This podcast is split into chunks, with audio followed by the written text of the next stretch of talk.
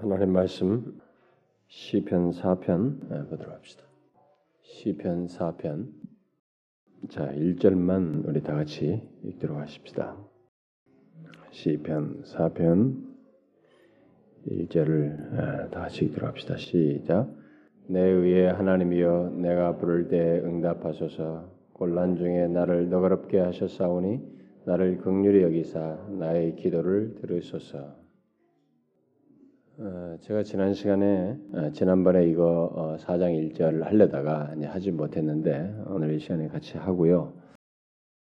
우리 지체들이 뭐 아까 이 찬양팀에서도 이 얘기를 하고 그랬지만은 영적인 상태는 한 번 좋았던 경험이 있거나 이렇게 우리가 솔레모 셈블리도 해보고 뭐 이런 데 했었지만 어떤 항상 하나님 앞에 예민했던 순간이 있지만은 그 예민한 순, 예민해졌던 상태가 계속 지속되는 것은 아니거든요. 은혜는 정말로 계속적으로 항상 하나님께 이렇게 우리가 이게 한번 고정된 이렇게 칩을 넣으면 자동적으로 움직이는 존재가 아니기 때문에 항상 하나님 앞에 우리가 은혜를 얻고 살아야 되고 하나님과의 어떤 교통이 있어야 되기 때문에 그래서 어제 좋았던 사람도 혹시 그 다음에 어, 영적인 시험이 있을 수 있다는 것을 알고 하나님 앞에 나와서 정말로 가라고 영원히 필요로 하고 어, 자신이 정말 빈들의 마른 땅 같은 그런 상태이면 하나님 앞에 구하셔야 되죠. 응? 하나님 앞에 구해야 됩니다. 여러분 그런 필요나 의식을 가지고 있으면서도 좀처럼 오늘 오전 말씀도 있었지만은 하나님 앞에 아, 구하지 않는다는 것은 그다 모든 것이 거짓이에요. 위선입니다. 그 지식이 기만적인 지식이 되는 것입니다. 그러니 여러분들이 항상 말하기를 좋아하는 하나님께 말하기를 좋아하는 그런 신자여야 합니다. 예, 그런 것은 막힘이 없고 주저함도 없는 예, 그런 사람이어야 해요. 자신의 영적 상태가 아, 바르지 않은 사람일수록 또 그런 피로를 느낄수록 더욱 더 그래야 해야 합니다. 성령 하나님께서 우리에게 어떤 것을 거룩한 소유에 대한 자각을 주었을 때는 다른 건 아니거든요. 그분 앞에 나와서 하나님과 교통하는 중에 그 은혜를 덧입으라고 우리에게 주시는 자각들이지 다른 것 아니기 때문에 멈추지 말고 하나님 앞에 나와서 기도하고 그래야 됩니다. 제가 오전 시간에도 광고를 안 했지만은 뭐 광고할 것도 아니어서 수련회 같은 것을 앞두고 여러분들이 새벽기도 같은데 나와서 새벽기도 시간을 통해서 함께 수를 위해서도 기도하시고 또 저녁 시간 같은데도 좀 이 근처에 사는 사람들은 우리가 마음을 정해서 여참에 함께 기도하자. 좀 늦은 시간에도 좋다. 우리 함께 기도하자. 좀 그런 마음을 꼭 목사가 이렇게 하라고 광고를 해서가 아니라 그런 필요를 가지고 서로가 권면하고 서로가 뜻을 같이 해서 청년들은 청년대로 어? 장년들은 장년대로 여성견 여성견도 될 수 있는 사람들끼리 같이 모여서라도 같이 기도하자. 그렇게 해서 그래 그러면 너도 좋고 이렇게 서로 연결 연결 함께 하자. 서로가 연합해서 그렇게 기도하는 중에 하나님이 우리를 참 사모하는 자들을 그냥 좌시하지 않고 지나치지 않는다는 것을 정말로 생생하게 경험하는 그런 일이 있으면 좋겠어요. 여러분들이 항상 그런 하나님의 예외적인 듯한 이게 이제 이런 거 있잖아요. 우리가 항상 하나님 앞에 그런 마음을 가지고 나갈 때 이렇게 평상시와 같지 않은 마음으로 이렇게 자신 나아갈 때 예외적인 마음을 어쩌면은 갖는다고 해야 될까요? 원래 항상 그래야 되겠습니다만은 그랬을 때 하나님께서 참 더욱 우리에게 불쌍히 여기시고 그냥 지나치지 아니하시고 은혜 주시는 그런 모습이 우리에게 있어야 된다는 것입니다. 여러분 그 에피소드 아시죠? 그 우상 금송아지 사건 이후에 음? 이스라엘 백성들이 금송아지 사건 이후에 하나님께서 다 쓸어버리겠다고 했을 때 모세가 하나님 앞에 나가서 중보하면서 하나님이 이 백성을 쓸어버리시면 주님의 이름이 어떻게 됩니까? 그래서 다시 하나님께 그 중보한 뒤에 그래서 하나님께서 다시 기회를 주죠. 모세가 돌아와 가지고 너희들의 단장품을 제거하라. 하나님 앞에 회개하라고 막 회개할 것을 얘기하죠. 에, 그렇게 하고 나서 누구든지 하나님께 원하는 자들은 다 나올 수 있도록 그 회막에 밖에 텐트를 하나 치고 음? 거기다 하나님 앞에 나올 수 있는 길을 모세부터 이렇게 열어놓죠. 에, 열어놓는데 모세가 잠시 떠날 때 거기에 누구를 남겨놔요? 여호수아를 남겨놓죠. 하나님이 언제 우리에게 오실지 모른다. 참 이 하나님을 아는 사람들에게는요 그런 예민함이 있어요. 그러니까 이 집회든가 예배 참여하는 사람들도 그런 것이 있는 거예요. 저뿐만 아니라 어떤 어떤 사람도 뭐 그런 얘기를 하는 걸 제가 언뜻 들고 상당히 공감해요. 아, 너무 제가 항상 생각하고 있던 말을 그렇게 아, 말씀을 전하는 어떤 사람을 보고 제가 굉장히 기뻤던 경험이 있는데 그 양반도 그런 얘기를 참 하더군요. 당신들이 예배 때 어느 때 당신 예배 나왔을 때 하나님이 당신에게 은혜 줄지 모른다. 그러니까 자기도 그 한 번을 놓치지 않기 위해서 한 번조차도 기회가 주어질 때마다 빠지지 않는다는 거예요. 응? 예배 때마다. 예, 그런 그런 예민한 의식이 우리에게 있어야 되는 거예요. 모세와 같이 여호수아를 남겨놓은 것 같은. 우리들은 너무 이게 자기 중심적이서 그런 것에 대한 예민함이 없는 거예요. 어느 때 하나님께서 나에게 은혜를 주실까? 그 주권자이잖아요, 그분이. 그래서 그 그런 하나님에 대한 기대는 마음으로 항상 이게 기회를 놓치지 않고 나아가서 기도하고 하나님 앞에 간구하는 그런 것이 좀 있어야 돼요. 여러분들에는 그런 사모함 같은 것이 없습니까? 너무 이렇게 예수 몇 년 믿다 보니까 항상 그 사람이 그 사람 같으니까 몸에 자꾸 익숙해집니까? 그래서 여러분 신앙생활을요 한 공동체에서 30년 40년 하는 게 어려울 수도 있어요. 어떤 사람은 오랫동안 익숙하게 하다가 나중에 권태로 와서 신앙이 더 이렇게 떨어지는 사람이 있어요. 사도 바울은 오히려 해가 지날수록 더 표대를 향하면서 나간다고 했는데 어떤 사람은 지쳐요. 세월이 오래되는 것이 오히려 신선감을 떨어뜨리고 더 그러는 거예요. 왜 그러냐? 그 중심에 하나님 중심적이지 않아서 그래. 모세와 같이. 그러니까 지치는 사람일수록 다 자기 중심적인, 다 자기 중심. 하나님이 언제? 그래. 항상 하나님이 중심이 돼야 되는데 자꾸 자기가 중심적이다 보니까 지치는 거예요. 여러분은 어떠신가요? 좀 그런 사모함을 가지고 한 번이라도 놓치지 않는 그런 기대를 가지고 야, 이번에 수련회도 우리 같이 좀 기도하자. 어? 그렇게 하면 어떻겠어요? 원래 하나님은 참 공평하시거든요. 어떤 면에서 그렇게 사모하는 자들은 또 사모한 자대로 더 은혜를 주신다. 그들은 더 은혜를 덧입어요. 일반적으로 그렇습니다. 여참에 좀 그러시기를 바래요. 누구든지 자원하는 자는 자기 마음에 소원하는 자는 그렇게 하면 좋겠습니다.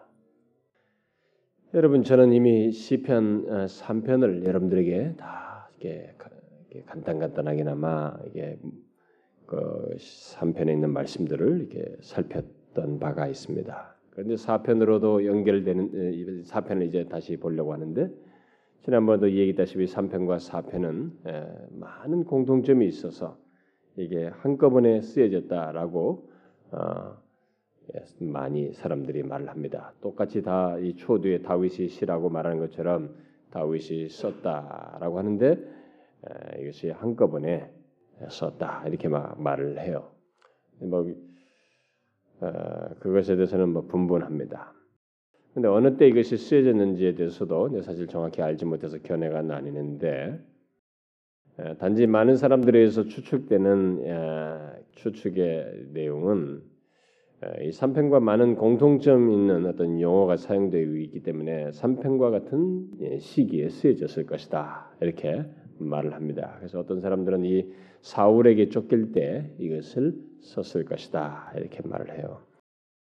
그러나 한 가지 분명한 것은 이 3편과 똑같이 다윗이 극심한 어려움, 위기 상황에서 이 내용을 또 썼다는 것입니다.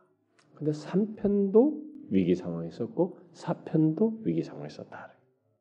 이제 여기서 뭐 저는 한쪽으로 기울어야 한다면은 저는 이, 이 사울보다는 어쩌면 왕자에 올랐다가 내어 쫓기는 인상이 여기에 좀 더 강한 듯해서 아, 그런 인상이 특별히 뭐 2절에 있는 것을 보게 될 때 압살롬에게 쫓길 때 쓴 시인 것이 아니냐 이게 쓴 것이라고 보는 사람들인데 그렇다는 생각이 자꾸 들어요.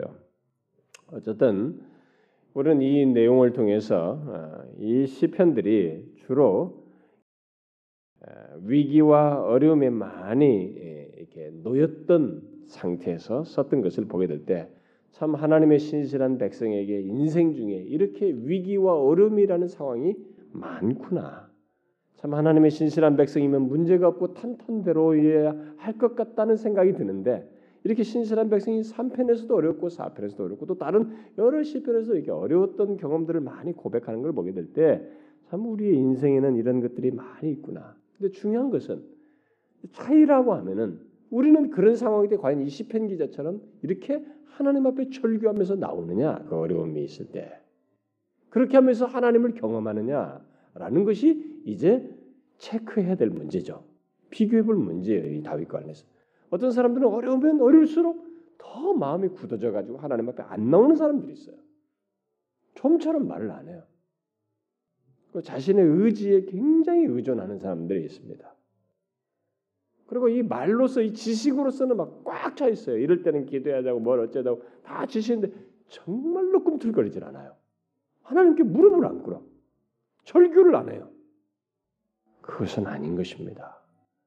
우리가 이 성경에 기록된 시편의 다양한 이 시편의 이 고백들이 특별히 다윗이 너무 많은 고백들을 했는데 그 많은 고백들 속에서 우리가 배워야 될 내용 중에 하나 뭐냐면은 그 케이스들마다 어려울 때마다 그렇게 신실한 자의 삶 속에 있는 다양한 어려움들이 있을 때마다 이 사람이 다 하나님 앞에 가지고 와서 이 얘기를 했다는 거예요. 그것을 토로하면서 간구하고 심령을 다 말하면서 하나님의 은혜를 구했다는 것입니다. 이게 하나님의 백성이 살 길이에요. 그리고 이것이 얼마나 큰 복인지를 다윗의 경험을 통해서 보는 것입니다. 그게 정말로 복이구나. 정말로 하나님이 그런 자에게 계속 간섭을 하시는구나. 라는 것을 우리가 확인하게 되는 것입니다. 우리는 이 사실을 꼭 유념을 해야 됩니다.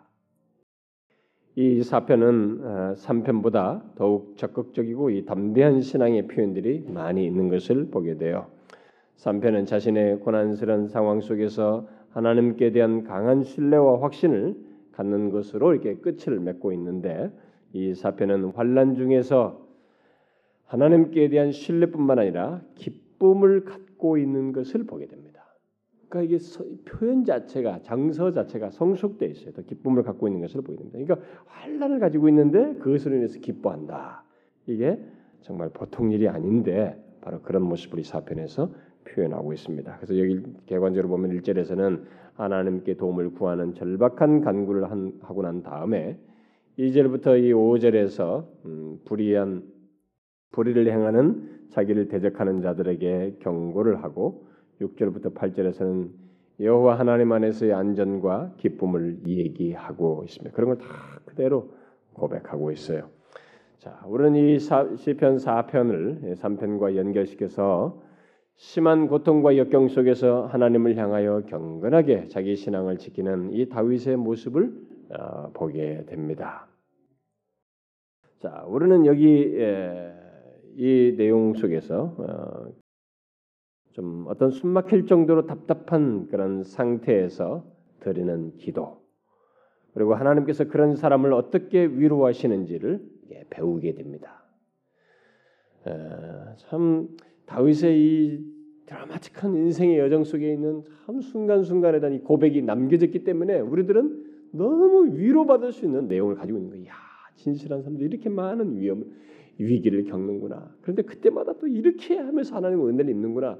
우리에게 너무 많은 자원을 주는 거예요. 여러분 제가 시편을 상당히 좋아하고 많이 여러분들에게 하잖아요. 왜냐하면 인간의 그 내면을 그대로 가장 리얼하게 묘사한 데가 시편이에요. 시편은 막 인간의 다양한 상태의 정서와 그 내면의 모습을 감추지 않고 다 그대로 폭로해 놓은 그대로 다 고백한 내용이기 때문에 정말 너무나 우리에게 사실적으로 와닿고 공감되는 내용들이 너무 많기 때문에 시편을 좋아하지 않을 수가 없어요.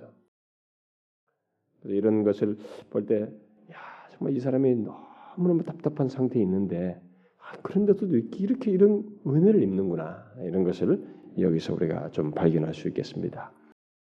자, 먼저 오늘 우리가 읽었던 1, 절을좀 살펴보게 되면 다윗은 여기 1절에서부터 하나님을 향한 기도를 드리고 있습니다. 내 의의 하나님이여 내가 부를 때 응답하소서 곤란 중에 나를 너그럽게 하셨사오니 나를 극률히 여기사 나의 기도를 들으소서 이 기도는 마치 어떤 사람이 중대한 근심과 공경에 빠졌을 때또 하나님께서 마치 귀를 기울이지 않으시고 기도에 응답하지 않으신 것처럼 느껴질 때 하는 기도로서 이 절박함을 나타내고 있습니다. 여기 일절에 여러분 잘 보시면 이 간절함이 단어마다 배어 있어요. 내가 부를 때 응답하소서. 나를 극률히 여기소서. 나의 기도를 들으시옵소서. 처음부터 이렇게 하나님 앞에 부르짖으면서 간구하고 있습니다. 얼마나 오랜 기도 끝에 이런 기도를 드렸는지 우리는 알 수 없지만 자신의 오랜 기도 끝에 하나님께 간절하게 구하는 기도라고 하는 것을 여기 1절만 보아도 알 수 있게 됩니다. 나의 하나님이여 응답하소서 극률히 여기소서 나의 기도를 들으소서 이런 것을 통해서 엿보게 돼요. 여러분 우리의 오랜 기도가 하나님으로부터 아무런 어떤 응답이 없는 것 같고 마치 주께서 귀를 기울이지 않는 것 같은 상황이라 할지라도 우리는 기도를 멈추어서는 안 된다는 것을 여기서 먼저 배워야 합니다. 더욱 간절함을 잃지 말아야 한다는 것을 여기서 배워야 해요. 아, 성경에 이런 내용이 있는 것을 보게 될 때 우리의 경험은 정말 우리가 인생 속에서 겪는 여러 가지 경험들은 아무것도 아니고 또 아, 우리도 얼마든지 이렇게 할 수 있구나라고 하는 것을 여기서 위로를 얻게 되는데 좋아요. 우리가 기도를 할 때 하나님께서 아무런 응답이 없는 것 같아 할지라도 우리는 멈추지 말아야 됩니다. 간절함을 멈추지 말아야 돼. 자꾸 나의 간절함이 이렇게 했는데 이 정도로 간절하게 했는데 응답이 없단 말입니까? 자꾸 나의 간절함에 근거해서 뭘 말하려고 하지 말고 이 사람처럼 하나님 이 모든 것을 들으시고 응답하시는 하나님께 무던히 초점을 두고 그분의 주권에 대한 신뢰 속에서 멈추지 않고 간절함을 잃지 않고 기도를 해야 된다는 것입니다. 여기 다윗을 보세요. 그간의 간절한 기도를 엿볼 수 있는 표현들을 이 시편의 초두부터 표현하고 있는 것이. 특히 그는 자신의 기도의 기초로서 하나님을 부르짖되 그를 자신의 의의 하나님이라고 부르고 있습니다. 자신의 의로운 하나님이다라는 이 말이에요. 이 말은 자신이 기도하는 그 하나님은 믿을 수 있는 신실하신 하나님이시다라는 그런 의미를 담고 있습니다. 3편에서도 자신의 과거 경험에서 하나님께서 자신에게 얼마나 신실하셨는지를 믿고 확신하는 그런 고백을 했는데 그 여호와께서 나를 붙드셨습니다. 또 나의 모든 원수의 뺨을 치시며 악인의 일을 꺾으셨습니다. 뭐 이런 식의 확정된 표현을 했는데 다윗은 자신의 이 과거 경험 속에서 얼마나 신실하셨는지를 믿는 마음으로 나의 의의 하나님이여 이렇게 그런 것에 대해서 확고히 가지고 어, 신뢰를 가지고 이렇게 부르짖고 있는 것입니다. 그래서 표현 자체가 어떤 것을 하게 될 때 그냥 상투적인 표현이 아니고 여러분이 만약에 하나님을 아버지요 이렇게 부른다면 그는 아버지라고 하는 나에게 있어 나의 존재의 모든 것을 아시고 이 관계 속에서 책임을 지시는 분이시라는 의식 속에서 그를 부르는 거 아니겠어요? 우리가 그 하나님에 대해서 어떤 호칭을 부를 때는 생각이 있는 것입니다. 바로 이 사람도 의의 하나님이여라고 할 때는 바로 그런 신실하신 하나님이시다. 라고 하는 것을 생각을 하고 부르짖는 것이죠. 그래서 다윗이 하나님과 가지고 있는 관계를 잘 표현해 주는데 하나님께서 자기 백성들 곧 성도들을 대하실 때 어떤 관계 속에서 대하시는지를 나타내 주는 것입니다. 바로 하나님은 그의 백성들에게 항상 의의 하나님으로서 다시 말해서 믿을 수 있는 신실하신 하나님이시다. 자신은 그런 의식을 가지고 의의 하나님이요 이렇게 부르짖고 있는 것입니다. 네, 의의 하나님이요. 그리고 다윗은 이것을 자신의 과거 경험 속에서 계속적으로 확인했음을 나타내고 있습니다. 그래서 그는 그런 신실하신 하나님께 담대하게 말하죠. 하나님이여, 내가 부를 때 응답하소서. 본래 기도는 하나님께서 원하시는 때에 또 원하시는 대로 응답하시는 것입니다. 그럼에도 불구하고 뭐 사실 우리가 부르, 부르짖는다고 그래서 우리가 응답한다고 그래서 이게 간구했다고 해서 하나님께서 그것 때문에 응답하시는 거 아닙니까? 부르면 부를 때 무조건 꼭 거기에 따라서 하나님께서 응답하셔야 하는 것은 아닙니다. 응답은 항상 하나님의 판단에 따라서 자신의 때에 자신의 방식대로 하시는 거예요. 그럼에도 불구하고 이 사람이 내가 부를 때 응답하소서 이렇게 말을 하는 것은 다윗이 하나님의 응답을 많이 경험했기 때문에 그 자신이 하나님께 간절히 부를 때 하나님께서 응답하셨던 경험이 너무 많기 때문에 자신에게 있어서는 그런 신뢰가 견고 있는 것입니다. 경험적으로 그런 것을 알았어요. 그렇기 때문에 하나님이 내가 부를 때 응답하소서라고 담대히 구할 수 있었던 것입니다. 그래서 여러분 기도도요. 확실히 이게 깊이 하나님과의 응답하면서는 제가 우리가 오전 시간 살폈지만 이 관계 교통 속에서 기도가 많은 사람일수록 확실히 달라요. 그런 것 속에서 하나님이 자신의 삶 속에서 응답하시고 하셨던 것이 있는 사람일수록 그 기도의 내용을 똑같이 내용은 막 비슷한 내용을 하더라도 그 내용을 쏟아놓는 그 정서나 신뢰의 근거라든가 이런 확신의 차이에서 이, 이 확신이 차이가 있어요. 이 다윗의 경험에서 보듯이 이 사람이 이런 말을 할 때는 우리가 말할 때 아, 내가 부를 때 응답하십시오. 이거 마치 공식처럼 말하는 게 아니고 항상 그렇게 해오셨던 것을 믿고 있기 때문에 그래서 담대히 구할 수 있었던 것입니다. 그런 맥락에서 곧 같은 신앙의 확신 속에서 이 다윗이 계속 말하고 있죠. 곤란 중에 나를 너그럽게 하셨사오니 더 쉽게 말하면 쉽게 번역하면 내가 공경에 처했을 때 언제든지 주님은 나를 그것으로부터 자유케 하셨습니다. 그 얘기예요. 그러니까 이 사람이 얼마나 이걸 믿는지 몰라요. 지금 자신이 숨막힐 것 같은 곤란 중에 있는 거거든요. 이 시편의 배경 자체가. 그런데 자신은 이런 고백을 하는 거예요. 고백 중에서 힘들 힘들게 하나님을 간구하고 찾고 있는데도 불구하고 곤란 중에 나를 너그럽게 하셨습니다. 이런 얘기를 기도 중에 고백을 하는 것이에요. 그럼 뭐냐면은 하나님이 그렇게 해오셨대. 자기가 곤란에 처했을 때 언제든지 주님은 그것으로부터 자기를 자유롭게 하셨다는 것이에요. 여기 너그럽게 하다 또 자유롭게 하다라는 이 말은 이제 좀 더 설명을 요한다면은 마치 갑갑한 장소에 밀어넣었다가 밀어넣어졌다가 그, 그 얽매인 상황이 제거되고 그래서 다시 이게 자유롭게 되는 것, 여유 있는 공간, 넓은 방에 있게 되는 것, 바로 그것을 의미하는 것입니다. 자신이 어느덧 살면서 너무 갑갑하고 막 사방이 꽉 막힌 것 같은 너무 갑갑한 방에 있는 것 같은 경험들을 했지만 하나님은 항상 자기를 또 이렇게 넓은 방에 있는 것처럼 자유롭게 하시는 그런 일을 많이 해오셨다는 거예요. 그렇게 해오셨습니다. 고백을 하고 있는 거예요. 여러분들에게는 그런 경험이 있나요? 다윗은 이것을 믿어 의심치 않고 있습니다. 하나님은 그렇게 하시는 분이시라는 것을. 다윗에게 곤경에서 항상 그렇게 해주셨던 것을 믿고 있어요. 그래서 주님은 항상 곤란 중에서 나를 자유롭게 하셨습니다. 이것이 그가 가지고 있는 기도론이에요. 그리고 확신입니다. 여러분 이런 신뢰와 내용을 가지고 있고 그 관계를 가지고 있고 경험이 있고 확신을 가지고 있으면 얼마나 기도가 편안하고 자유롭고 또 아무리 힘들어도 이것이 소망스럽겠어요.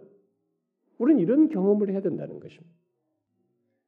그런 체험적인 확신 속에서 그는 간절한 어, 기도의 말을 덧붙이죠. 나를 극률히 여기사 나의 기도를 들으소서. 이것은 자신의 공로나 업적 때문이 아니라 주시는 자의 거저 주시는 은혜, 극률 그것에 전적으로 근거한다고 하는 것을 예, 다윗이 표현하고 있는 것입니다.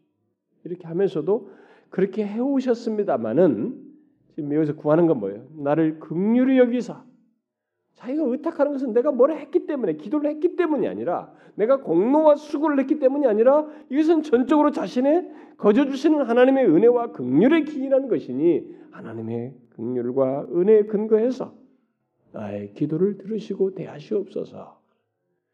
그래서 이런 표현 자체가 기록된 이런 내용 자체가 참 하나님을 잘 알고 있고 그래서 우리가 후대의 모든 사람들에게 이 성경을 관통하고 있는 어떤 교리적인 이해에도 문제가 생기지 않을 그런 내용으로 우리에게 지금 전수되고 있지 않습니까? 우리는 기도에 그래야 됩니다. 그러니까 우리들이 지금 남발하고 있는 이 기도론 중에 하나가 뭐냐면 당신들이 이렇게 하면 하나님께서 뭐 한다고 하면서 자꾸 이 상관관계, 이 관계를 어떤 게이 계산적인 관계 속에서 이 기도를 얘기하는 경우가 참 많아요. 그러나 여러분 기도라고 하는 것은 그 관계를 증명하는 것이면서도 이 아버지의 극률에 전적으로 의존하 있습니다. 우리는 그래야 됩니다. 근데 그것을 많이 경험한 자식들은 아버지를 믿거든요. 아버지가 항상 이랬으니까. 응? 그러니까 어투가 다르잖아요. 아빠 지난번에 했으니까 이번에 다르다고요. 그러니까 어투가 다르고 그런 것을 항상 안 해봤던 자식은 그게 안 나오는 거예요 말이. 우리는 극률에 전적으로 근거한 이런 기도를 할 수 있어야 됩니다. 여러분들이 가지고 있는 문제와 어려움이 뭔가요? 얼마나 절박한 상황이 있고 어떤 필요가 있습니까? 우리는 여기서 이런 것들을 배워야 됩니다. 우리가 하나님께로부터 응답을 기대할 수 있는 것은 우리가 행했던 어떤 의로운 행위에 의해서가 아니라 하나님의 긍휼 때문입니다. 전적으로 그분의 긍휼이에요. 그래서 우리가 절박하고 너무 힘들어서 눈물이 날 것 같아도 정작 내 눈물은 하나님의 긍휼에 대한 기대 속에서 흘리는 눈물이야지 내 자신을 연민하는 눈물이 돼서는 안 되는 것이에요. 신자는 그렇습니다. 내가 이렇게 죽게 되었으니 이렇게 하시면 하나님 안 되죠. 이게 아니라 여기서 무게에 대한 하나님께서 응답하실 수 있는 것은 주의 긍휼밖에 없습니다. 그 은혜에 전적으로 의존을 해야 합니다. 그래서 우리는 기도하기 전에 그 목적이 의론가라고 하는 것을 좀 여기서 이 시편 1편을 통해서 좀 배워야 되는 통해서 우리 배운다면은 우리가 기도할 때 기도의 목적이 의로운가 이런 것들을 좀 확인해 볼 필요가 있고 또 하나님 하나님이 이전에 하신 그 구원들을 우리에게 응답하셨던 이런 것들을 항상 기도할 때 신뢰의 근거로 삼고 상기하면서 기도할 필요가 있고 또 그것에 근거해서 우리는 간구를 할 때 항상 하나님의 긍휼에 전적으로 의존하는 그런 일이 있어야 됩니다. 우리가 이 시편 기자에게서 그런 것을 좀 배우면 좋겠어요. 여러분 제가 우리 성도들 여러분들에게 뭘 얘기할 때 우리가 기도라든가 예뭐 우리 교회 앞으로 역사라든가 뭐 이런 걸 얘기할 때 제가 우리가 무엇을 했고 우리가 어떤 것을 가지고 있고 장점이 무엇이니까 어떤 것이 있을 것이다 이런 얘기를 제가 하던가요? 혹시라도 제 머릿속에 그런 의식이 조금 남아 있으면 그 교만한 생각이 있으면 그 제가 잘못하는 생각일 뿐이지 제가 여러분들에게 가르치고 전하고 나누는 내용 속에서 제가 항상 얘기하는 것은 하나님의 은혜와 긍휼이에요. 여러분 우리 교회를 하나님께서 어떻게 인도하시겠어요? 우리 교회 안에서 어떤 선한 역사가 일어난다면 그것이 어디로부터 기인한 것이겠습니까? 우리가 잘나서 있겠어요? 우리가 무엇을 가졌기 때문이겠습니까? 그것은 정말로 하나님의 은혜와 긍휼인 것입니다. 이런 것을 우리가 세월이 지나면 지날수록 교회 속에서도 발견할 뿐만 아니라 자신이 살아온 신자로서 살아온 삶의 경험 속에서도 아, 내가 이렇게 될 수 있는 것은 오직 하나님의 은혜와 긍휼밖에 없다라고 하는 생각을 가지고 더욱 더 아, 하나님의 은혜와 긍휼을 구하는 자가 되어야 합니다. 여러분 우리 교회 상태라든가 앞으로 우리 교회 안에 있어야 할 역사를 기대할 때도 이런 은혜와 긍휼을 구하는 마음으로 우리가 구해야 되지 않겠어요? 지금까지도 하나님 우리에게 많은 일을 해오셨습니다. 저는 내가 너무 가볍게 지나갔던 것 같은데 사실 그건 너무 큰 것들이었는데 그냥 하나님은 항상 응답, 응답하셨구나 이렇게 슉슉 지나간 것이 아닌가. 사실 너무 절박한 순간들을 다 지나게 하신 것이 다 주님의 은혜였는데 이 시편 기자는 잊지 않고 다 너그럽게 하셨습니다. 그 꽉 막힌 답답한 방에 있다가 저를 이렇게 자유롭게 하셨습니다. 그렇게 하셨으니 또 하나님께 긍휼을 구합니다.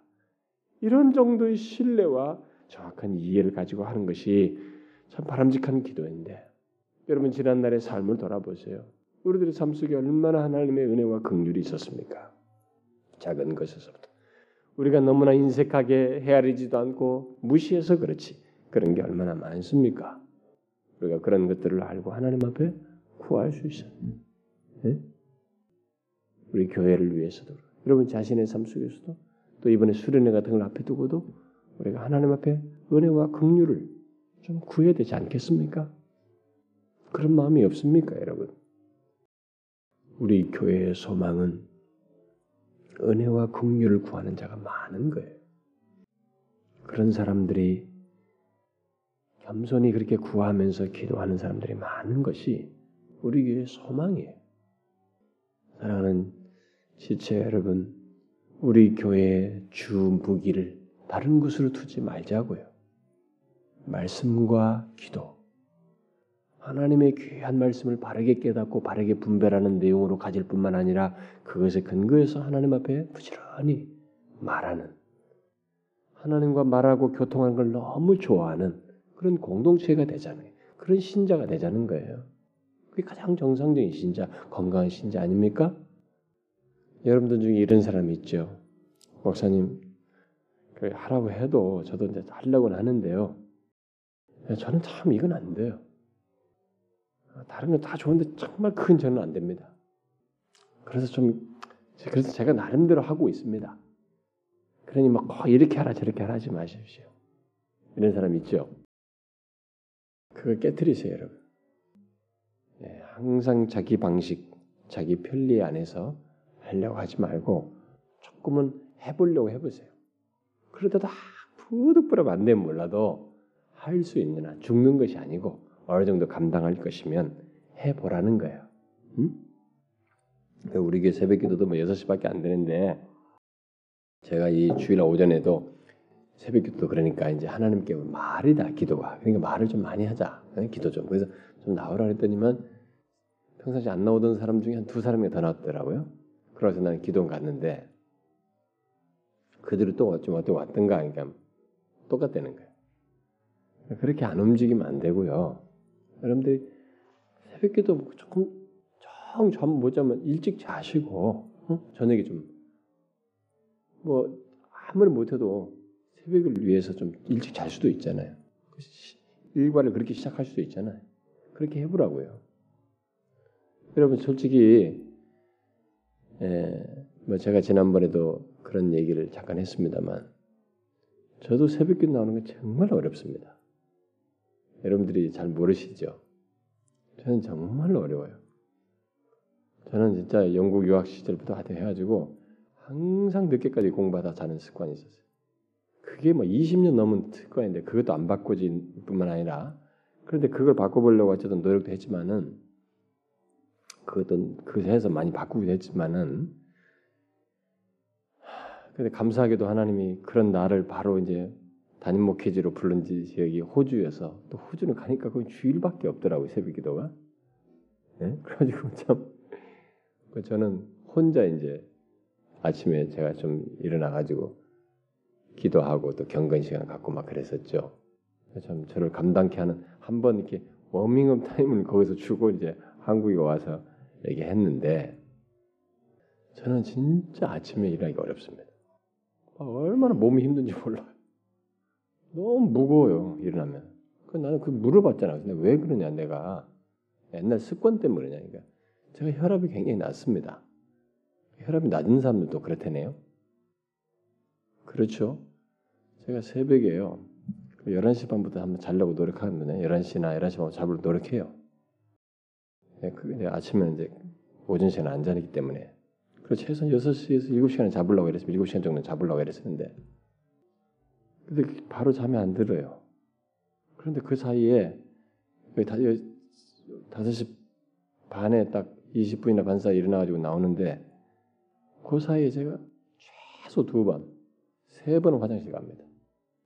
전립선 비대증이 있어가지고 이게 근데 이 깨일 때 이 꿈이 와요 벌써. 그 이제 소변이 차 있는 것입니다. 그러니까 그 신체적인 균형이 사인이 오니까 이제 몸은 이제 이 꿈으로 오지 않겠어요?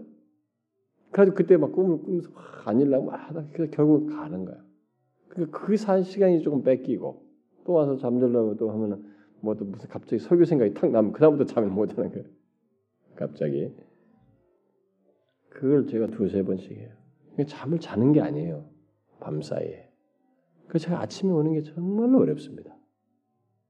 그런데도 여러 가지 이유도 뭐 위, 선적인 요소도 있어요. 제가 안 가면 또 우리 사역자들이 또 뭐 혹시라도 모범이 안 돼서 저 사람들도 또 그러지 않겠나.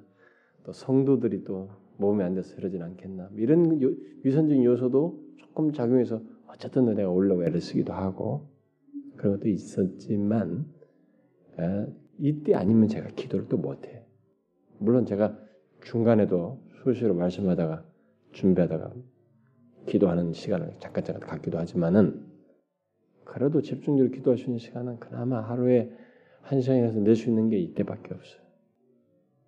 그 기도를 합니다. 그러니까 여러분 우리가 꼭 그 나는 어쩔 수 없어요. 나는 아침에 못해요. 뭐지? 사실 그런 것에 의해서는 움직이지 말라. 하나님과 교통하는 게 어, 필요하고 너무 좋다. 그리고 그 좋은 것을 더 맛보기 위해서라도 좀 해보려고 해야 된다. 자꾸 나는 안 돼, 나는 멋지 이러지 말라는 거예요. 은혜와 긍휼을 구하자.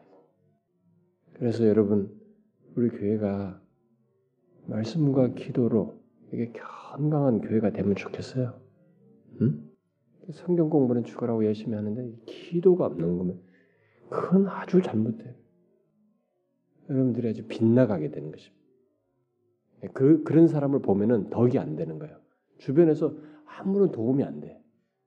새로운 신자들이 왔을 때 성경 지식이 많은데 기도가 없어가지고 이렇게 맨말하게 벌써 다 표시가 나거든요. 여러 가지로 표시가 나요. 그런 사람들은. 그런 사람들은 처음에는 막 잘하니까 좋은 것 같다가 싹싹 피합니다. 그 사람에게 모범이 안 돼. 배울 게 없는 거예요. 괜히. 그런 현상이 생겨요. 제가 보니까 여러분들 사이에서도 우리가 이 두 가지를 같이 갖지 않은 것입니다. 이 시편 기자처럼 그렇게 경험이 많고 은혜 경험이 많아도 항상 의, 극률에 의존하는 그런 기도를 하자. 여러분 아시겠어요? 우리 사랑하는 지체 여러분 입을 열어서 아멘을 해보셔요. 응? 아시겠습니까? 우리 같이 기도하자고요. 하나님 앞에. 좀 어린애같이 굴자고요. 저는 하나님, 하나님밖에 없어요. 정말 어린아이 우리는 하나님 앞에서. 징징 짜도 좋다 이게. 하나님밖에 없습니다. 내 삶은 하나님의 은혜가 없으면 너무 의미가 없습니다. 주님, 오늘도 하나님 은혜로 시작하고 싶습니다. 도와주세요. 주님과 동행하고 싶습니다. 항상 하나님의 긍휼을 구하자. 네, 그런 공동체가 되었으면 좋겠어요. 기도합시다. 하나님 아버지, 하나님 아버지, 하나님은 정령 우리의 신실하신 의의 하나님이십니다. 지금까지 교회와 우리 개인의 삶 속에서 하나님은 정말로 많이 우리를 너그럽게 하셨습니다. 순간순간 견디기 힘든 일들이 있었고 갑갑한 상황에 놓이는 같은 경험이 많이 있었으나 그때마다 우리를 불쌍히 여기시고 우리를 너그럽게 대하사 자유케 하시고 더 넓은 공간에 있는 것과 같은 풀어 제끼시며 우리를 이렇게 얽매인 것에서 벗어나게 하시는 그런 은혜를 베푸셨습니다. 그 하나님을 우리가 여전히 붙들고 의지하며 하나님께 극률과 자비를 구하나이다. 오 주여 우리 개인의 삶에서도 극률을 베풀어 주시고 몸된 교회에 나아가는 모든 것에서도 극률과 자비를 베푸시옵소서. 그리고 우리가 수련에서도 하나님의 은혜를 구하며 나아가기를 원하오니 사모하는 모든 영혼들을 불쌍히 여겨 주시옵소서. 영광에도 하나님의 자비와 긍휼을 베푸셔서 이 아이가 하나님의 은혜를 입어 이 모든 메인 갑갑한 그 상황에서 주님의 너그럽게 하심을 따라 자유하게 하옵소서. 간절히 구하옵고 우리 주 예수 그리스도의 이름으로 기도하옵나이다. 아멘.